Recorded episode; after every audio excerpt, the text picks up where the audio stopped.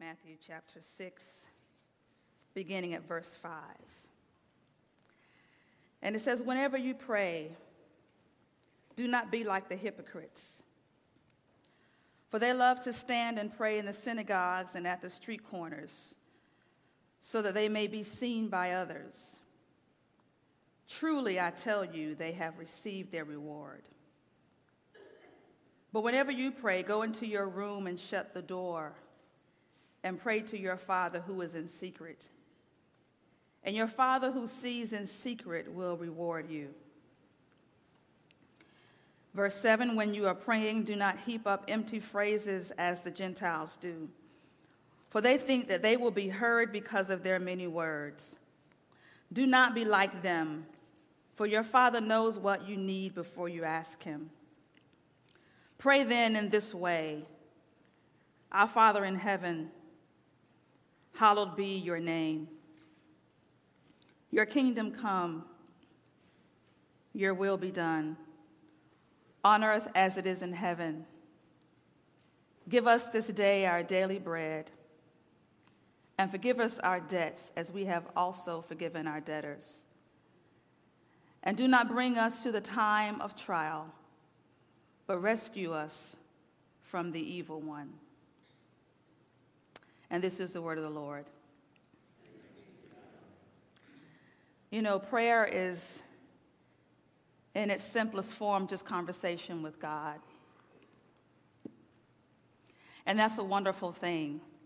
Um, I often tell people that, you know, when I first became a Christian, first dedicated my life to the Lord, I was taught to pray the, the form using the Acts form adoration and confession and thanksgiving and supplication. And that was the way that you were supposed to pray. And in some ways, that still forms the way that I pray. But there are often times when a prayer is simply a Lord have mercy, or as the choir did this morning, let us, I pray through God to God through a song that is on my heart um, for some particular reason. So even though we're looking at the Lord's Prayer and instructions that the Lord gave us on prayer, um, I wouldn't want you to go away thinking that it's this now this formula that you have to follow, and if you don't follow the formula, your prayer doesn't get answered. Because it's not about that.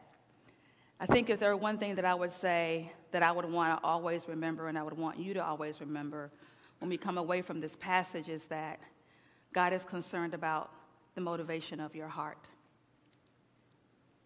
the things that are on your heart. And always remember that as you pray.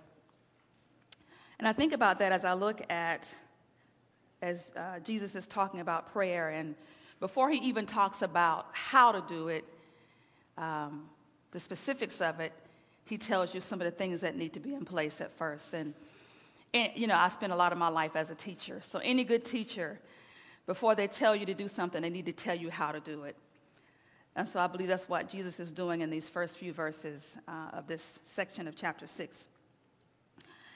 And so the first thing he says is, when you pray, don't be like the hypocrites. For they love to stand and pray in the synagogues and at the street corners so that they may be seen by others.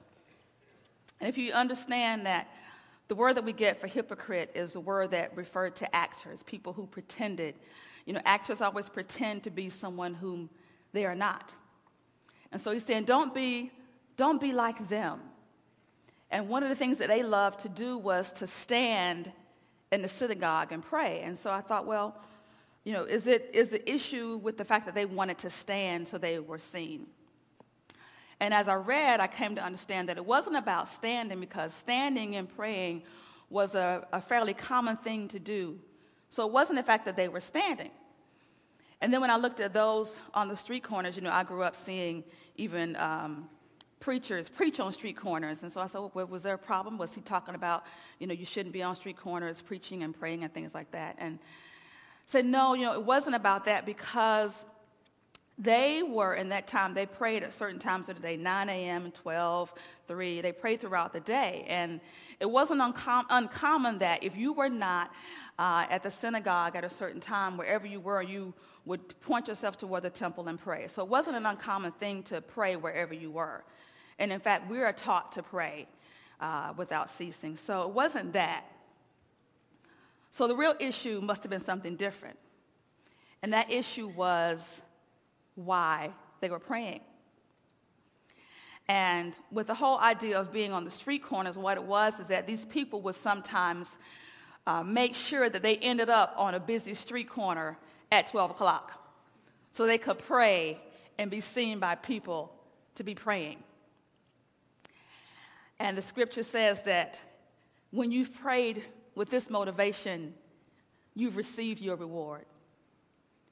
So you prayed primarily so people could see you, and they've seen you, and that's the end of that prayer. So the first thing that Jesus teaches us is about our motivations. And I guess that's really something we should think about with everything that we do. You know, why do we do the things that we do? What is the motivation behind it? And so, as Jesus is teaching about prayer, he wants to make sure that you, he, we understand that our prayers are not for the purpose of being seen by people. You know, you become a Christian, you want people to, to think that you're holy and you're good. And, and so I'm sure they had that same idea that if I stand here and they see me praying, then they'll really think that I'm a really good Christian. But that's not the life that God would have us live. The scripture goes on to say that, but when you pray, go into your room and shut the door and pray to your Father who is in secret. And your Father who sees in secret will reward you. Some commentators will say, well, you know, you don't take that literally. It's not, you know, that you go into your room and we were laughing at uh, prayer la- uh, at choir rehearsal last week. Bruce was sharing that he took that literally one time and went into his closet and, and spent time in prayer. It was a powerful time for him. Um, whatever the case may be, I think what the scripture is getting at is, again, it's that whole motivation of not praying to be seen. It's not a pronouncement against praying in public. Obviously, we pray in public all the time. Um, but it is, again, why are you praying? And if you're praying in public, there also should be a private prayer life as well. There should be a time where you get apart from everybody and everything else, all the distractions, and it's just you and God.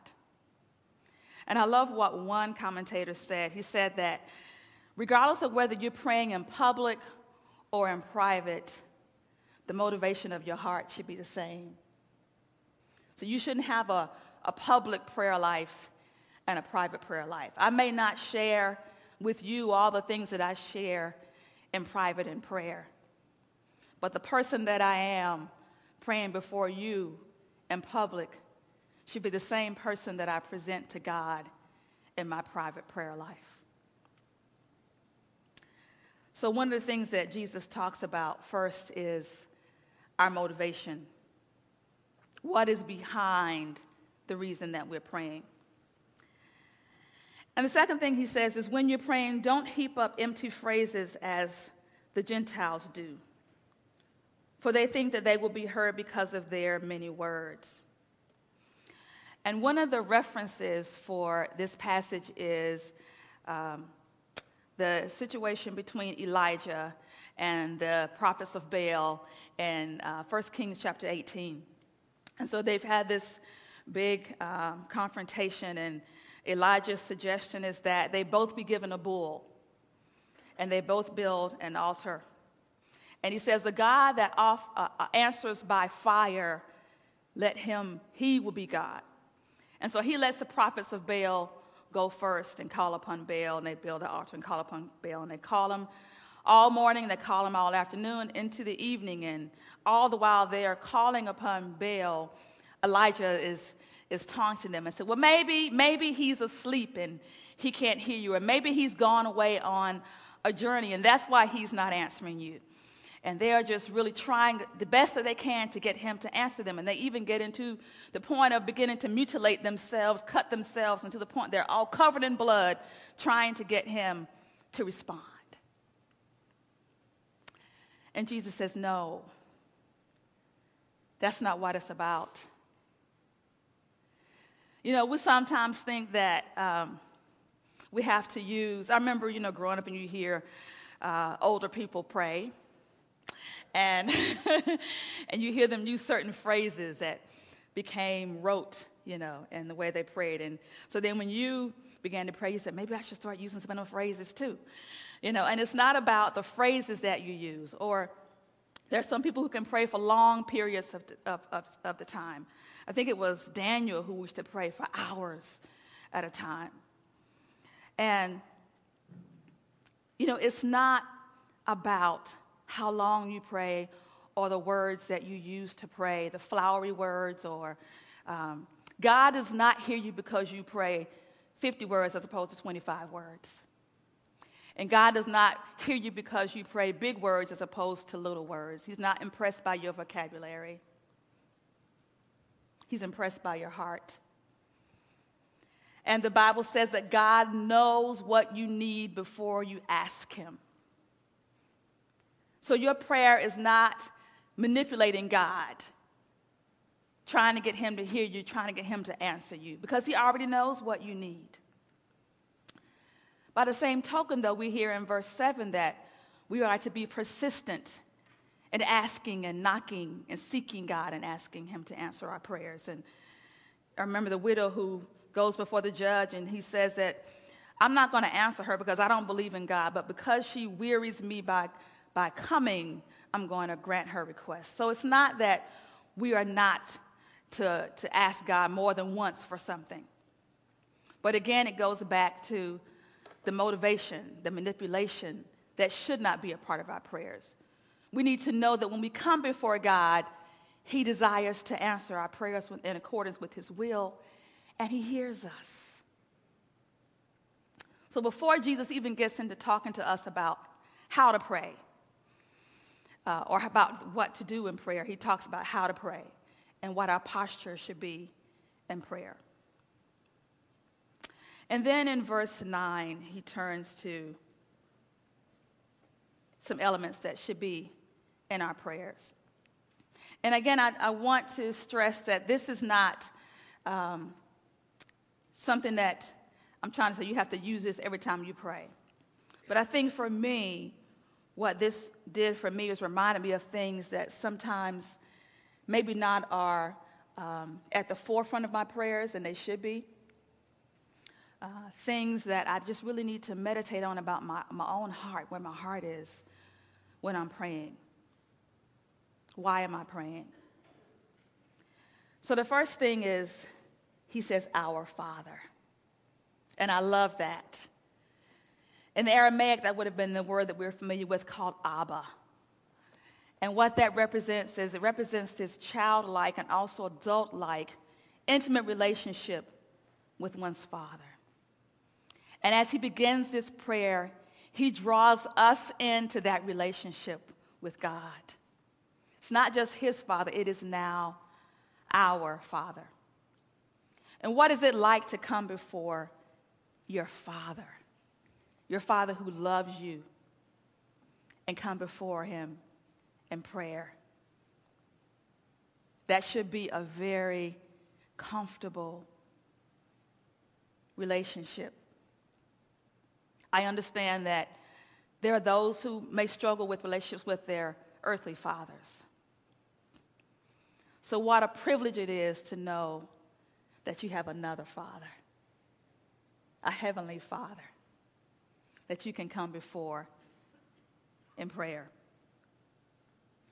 And then there's these next three phrases I want to look at together. Hallowed be your name. Your kingdom come, and your will be done. And hallowed means holy. Lord, may your name be kept holy. And a lot of scholars say that a lot of this prayer is eschatological, which means it's looking toward the future, um, God's eventual reign here. But I think there's also a very present aspect to this prayer. For one, I look at it and I see the first thing that Jesus is talking about in prayer. This whole first section centers on God. I see it as an umbrella for our prayers. And it made me think what is the thing that is the biggest motivation when I come to prayer? Am I praying that God's name would be revered as holy among the people of the earth? Am I praying for his kingdom to come and his will to be done? And Is that really the first thing on my mind when I come to him in prayer? And I have to be honest and say that I was convicted. It's not that I don't ever pray for those things or think about those things, uh, because I do. But often it's not the first thing. The first thing that is on my mind when I come to prayer is what's concerning me personally. But Jesus puts God's agenda at the head of this prayer. God's reign, God's rule, God's purposes. And you say, well, why is that important? As I said a minute ago, because I believe that it forms an umbrella or should form an umbrella for all the other things that we pray about. If I remember that the needs that I have, the concerns that I have, the, the needs of my friends, whatever the case may be, falls under the umbrella of God's operation in this world. That gives me an entirely different perspective. It helps me to make sense out of everything that I go through in this world. Why I live the way I live, why I make the decisions that I make, is because I'm committed to seeing that God's will and purpose is carried out. And I'm committed to praying about that. So I was, I was convicted. I need to be more careful about making sure that the first thing that I do when I come to God is respect who He is and pray about those things that concern his activity in this world.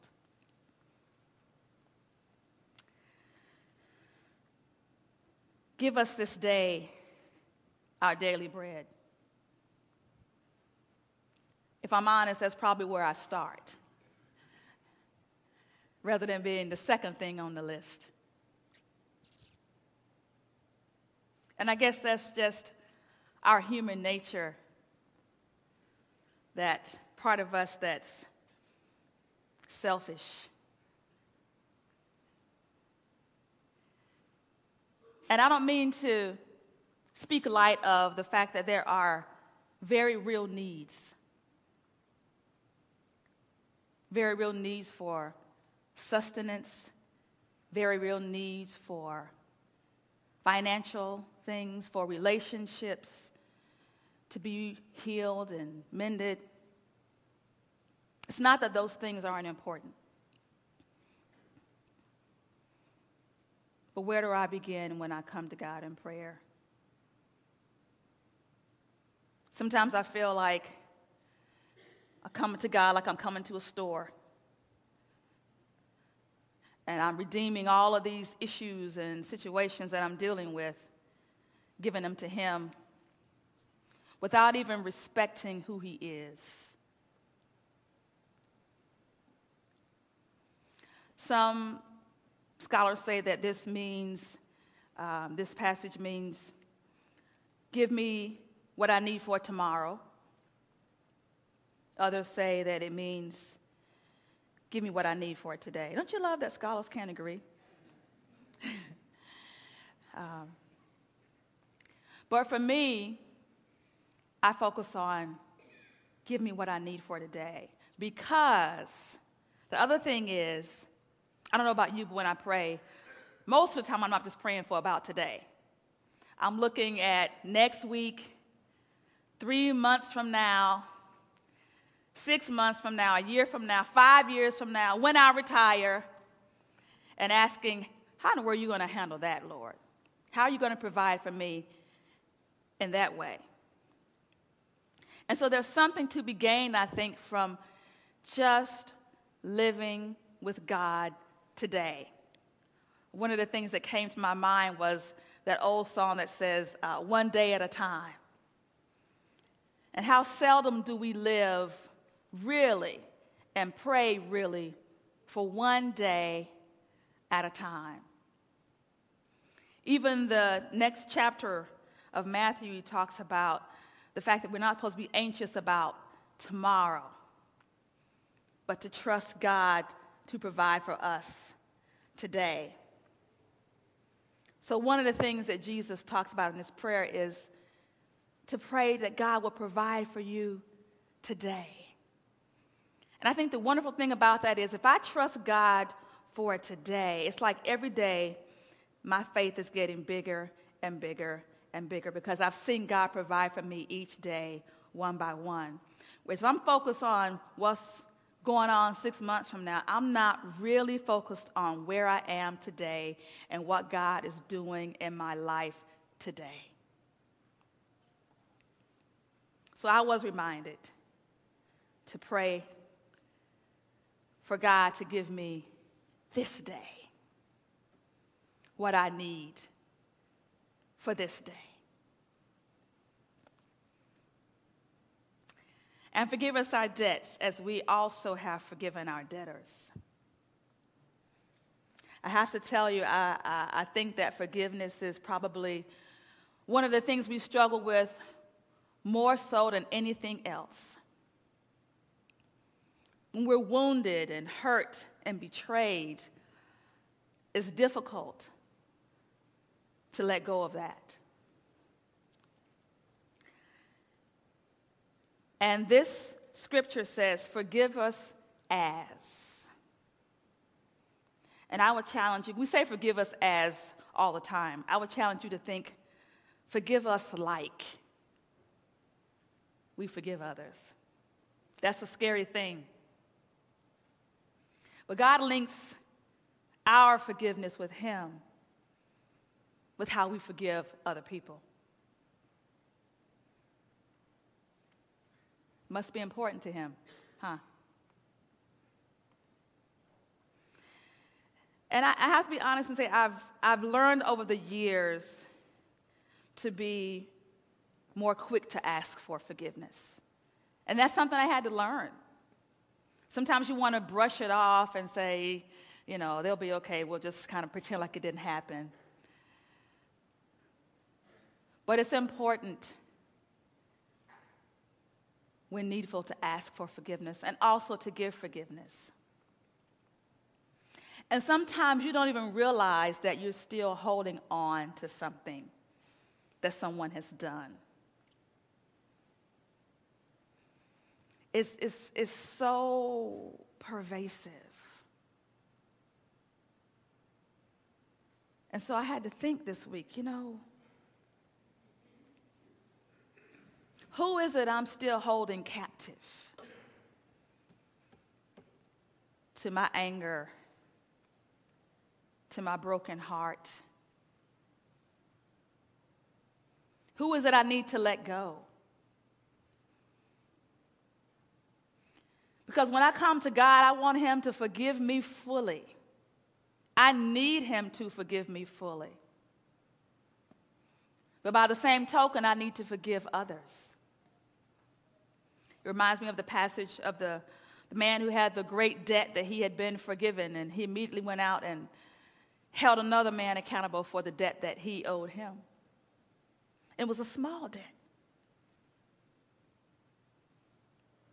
We don't somehow see our need for forgiveness on the same plane as we see our need to give forgiveness. So I would challenge you when you pray the words of this prayer the next time. Think about like. Forgive me like I forgive others. I bet it'll challenge you to be a little more forgiving of the people in your life. And lastly, do not bring us into the time of trial, but rescue us from the evil one.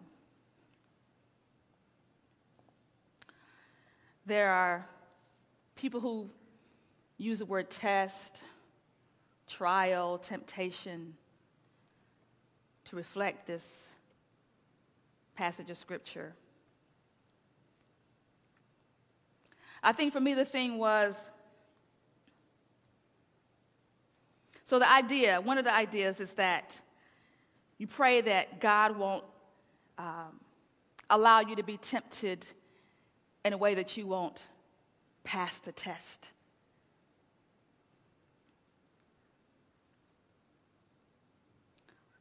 Often I find myself praying for forgiveness when I've never prayed for God to keep me from the temptation or the test.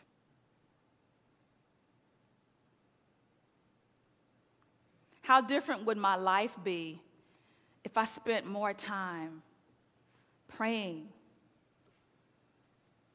God, keep me in the hour of trial. That's the word that a lot of Christians use, and they say that God is a keeper, He will keep you. Have I prayed that God would keep me? Or do I just take for granted that I can ask for forgiveness later?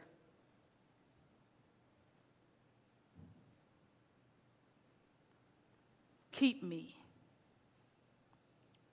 It reminds me of a verse in 1 Corinthians chapter 10, verse 13, and it says, There hath no temptation taken you, but such as is common to man.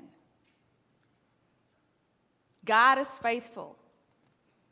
He will not allow you to be tempted above that which you are able, but will with the temptation also make a way of escape that you may be able to bear it. How many of you need to pray for a way of escape today?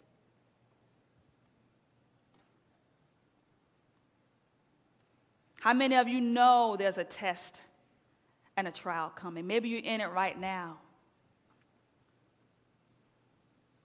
And maybe you need to pray for a way of escape.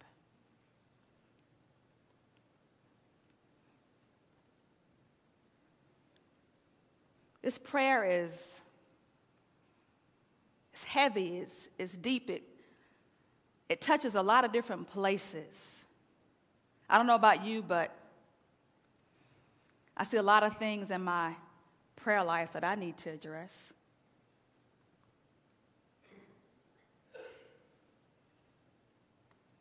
I'm thankful that God allows me to come before Him in prayer, speak from my heart, confess my sins to Him. But am I always mindful of who it is I come before? Am I always understanding that I am part of a much bigger picture? Do I come before God with a heart that is full of forgiveness for those around me? Am I trusting God for my needs for today?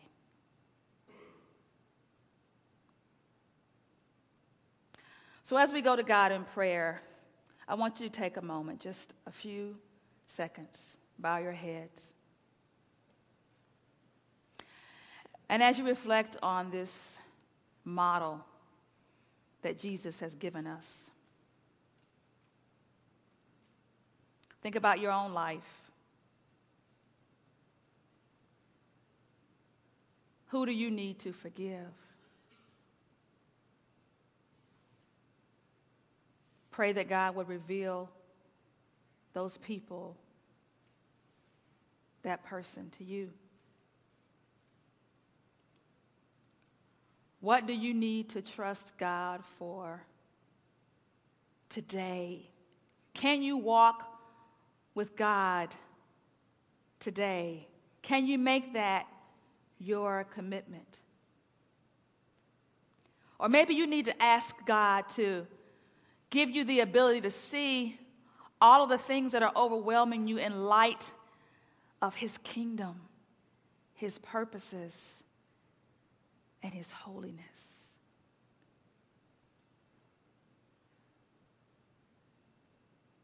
Take a moment